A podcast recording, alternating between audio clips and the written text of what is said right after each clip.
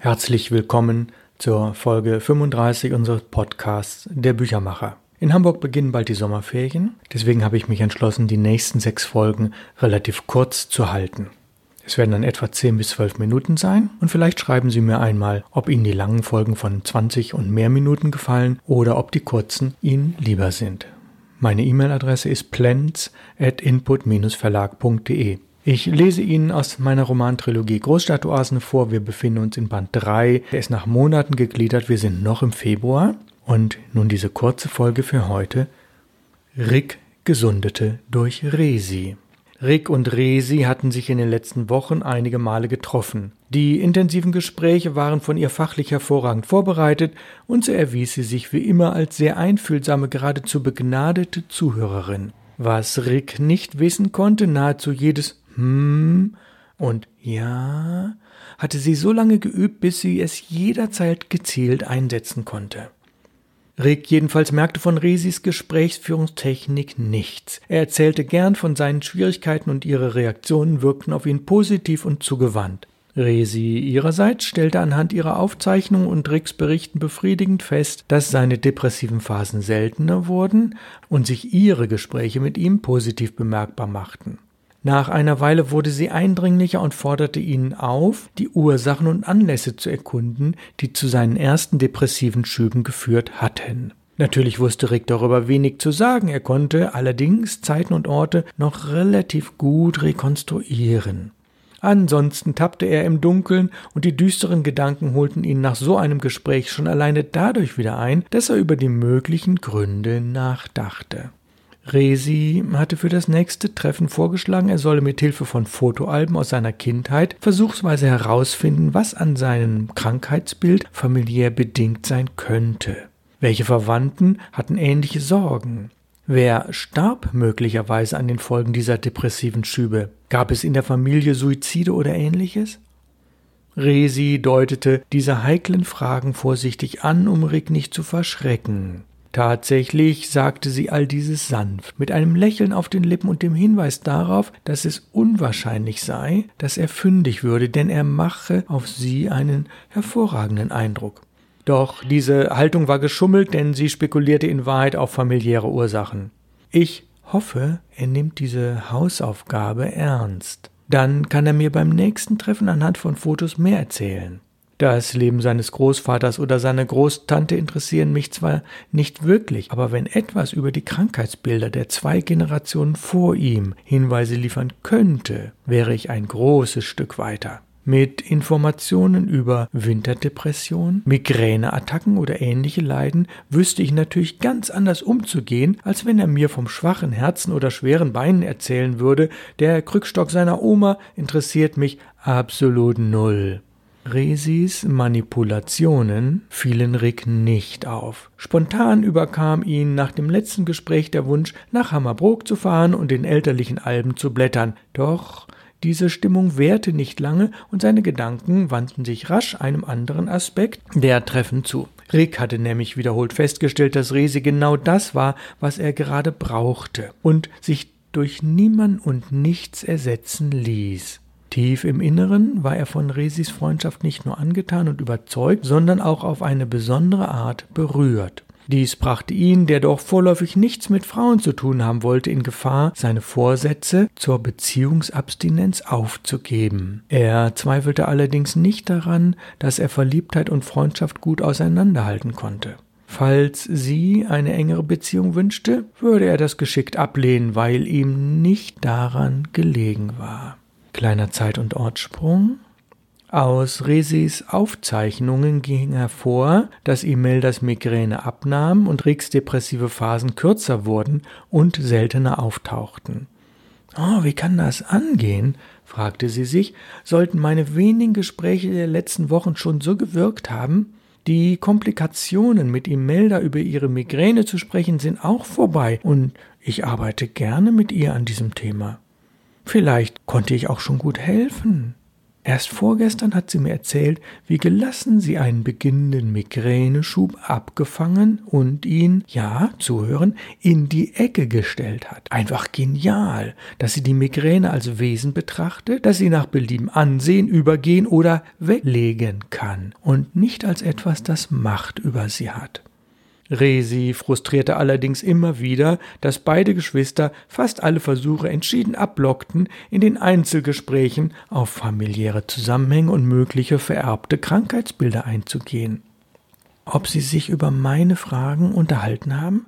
Das kann ich mir eigentlich nicht vorstellen. Ich habe doch zu beiden einen ganz eigenen Zugang. Da muss ich mir wohl eine neue Strategie zurechtlegen. Die bisherige scheint nicht zu fruchten. Ich muss noch sensibler hinhören, das Gespräch noch weniger lenken. Was Sie mir erzählen möchten, muss von ganz allein dorthin wandern, wo ich es brauche. Resi blickte von ihren Notizen auf und nippte an ihrem Tee.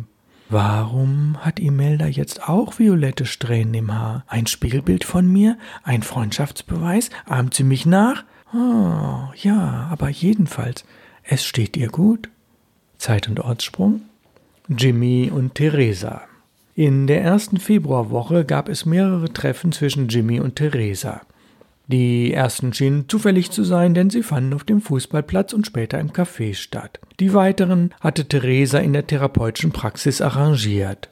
Beim privaten Treffen fachsimpelten die beiden über Ballqualitäten, Dribbeln, Trainingsphasen, Erfolge, Misserfolge und lange Durchhängephasen, wenn das Training nicht seine Wirkung tat. Beim Thema Konditionstraining bissen sie sich richtig fest, denn darin war Theresa verdammt gut und wusste viel aus ihrer eigenen Erfahrung zu berichten. Vier mit guten Ergebnissen gelaufene Halbmarathons belegten, dass sie die Trainingserfolge auch messbar steigern konnte.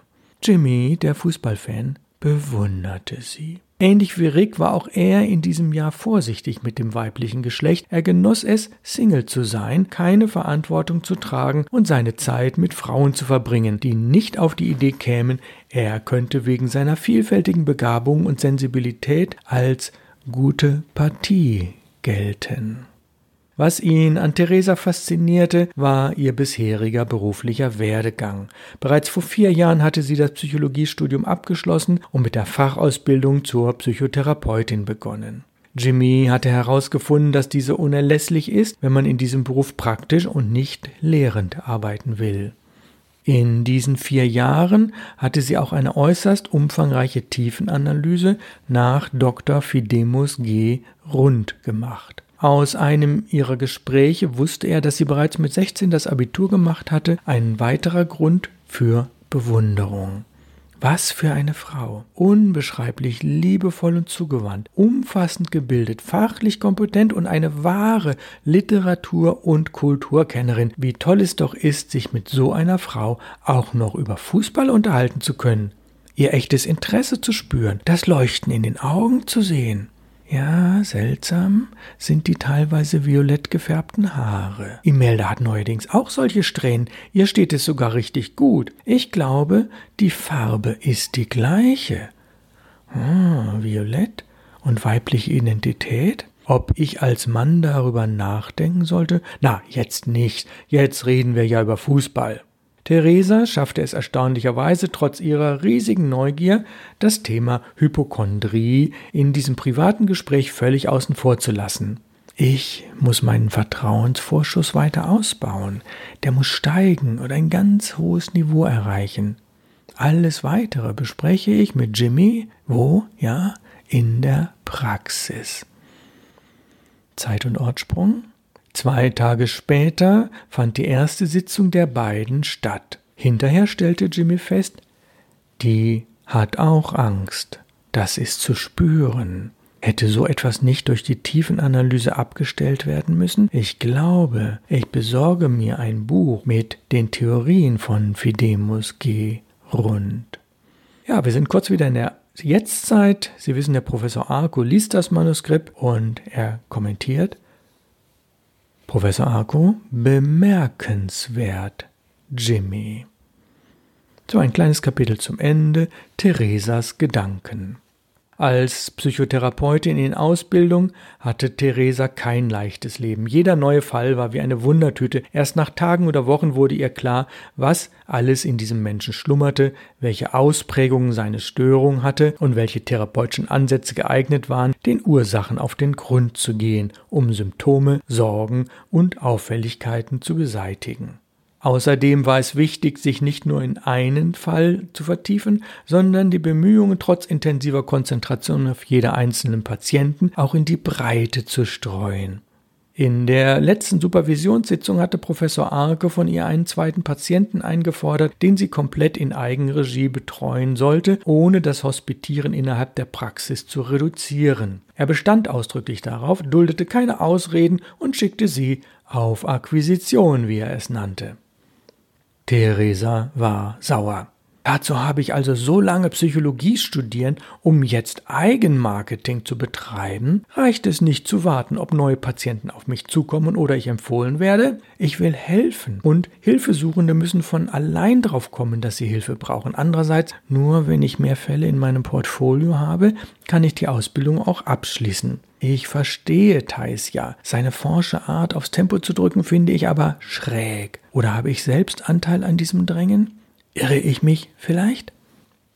Etwas unwillig begann Theresa dann doch mit der Patientenakquise. Zunächst sprach sie alle Kollegen aus der Praxis an, ob sie Patienten kennen, die sie aus zeitlichen Gründen nicht betreuen könnten. Vielleicht reicht Arco ja mein Bemühen und er hört auf, mich anzutreiben. Nachts plagten Theresa plötzlich alte Albträume, tagsüber begleiteten sie Ängste. Solche vor Verlust eines schnellstmöglichen Ausbildungsabschlusses, aber auch solche, die Kontrolle zu verlieren. Kontrollverlust hasste Theresa am meisten. T lebte plötzlich gefährlich. Ja, und damit endet die heutige Sendung. Scheint ein zentraler Satz zu sein. T lebte plötzlich gefährlich. Bedenken wir ihn, gehen wir dem nach und vor allem merken ihn wir uns. Ja, ich bedanke mich sehr herzlich fürs Zuhören in dieser kurzen Sommerfolge. In der nächsten Folge nächste Woche geht es weiter und auch die wird wegen der Sommerferien relativ kurz sein. Bedanke mich herzlich, bleiben Sie mir treu und ich wünsche Ihnen alles Gute. Aus Hamburg grüßt Sie ganz herzlich der Büchermacher Ralf Plenz.